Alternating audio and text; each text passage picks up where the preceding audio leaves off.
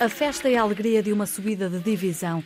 A formação feminina do Le Havre chegou à Primeira Liga e manteve-se na elite do futebol francês, comandada por sangue português. Frederico Gonçalves foi o timoneiro da equipa Sensação em França e acredita que Portugal pode fazer o mesmo no Campeonato do Mundo. Nos resultados, por exemplo, nos jogos de preparação, futebol eh, atrativo, a nível técnico muito lindo a ver jogar. Eu acho que Portugal pode ser a equipa sensação desse Mundial. Numa análise ao Grupo E, onde se incluem as navegadoras, o treinador luso-francês acredita que tudo é possível e que a receita para o sucesso pode passar por vencer o primeiro jogo. Se ganharem aos Países Baixos, penso que vão ganhar ao Vietnã. Os Estados Unidos vai ser difícil, porque o jogo dos Estados Unidos é muito físico, vai ser muito complicado.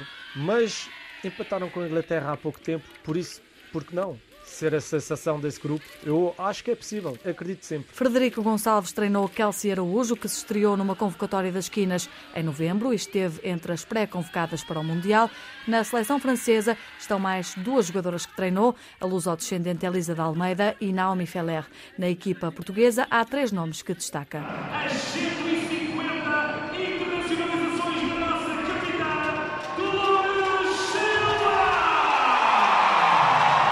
A Dolores, porque foi uma jogador que eu quis levar para o, para o Le Havre. A Telma Encarnação, que eu já sigo há muito tempo, desde as camadas jovens. Eu gosto muito também da Kika, mas acho que também não sou só eu. O treinador há vários anos ligado ao futebol feminino e que agora procura um novo projeto, com vontade de o fazer em Portugal, diz que por cá a evolução e valorização da modalidade é clara. A nível técnico, acho muito interessante o que se passa aqui em Portugal. Desenvolveu muito. Há um trabalho que foi feito pela Federação, mas também pelas equipas e os clubes, a pôr em valor o campeonato e as jogadoras aqui em Portugal.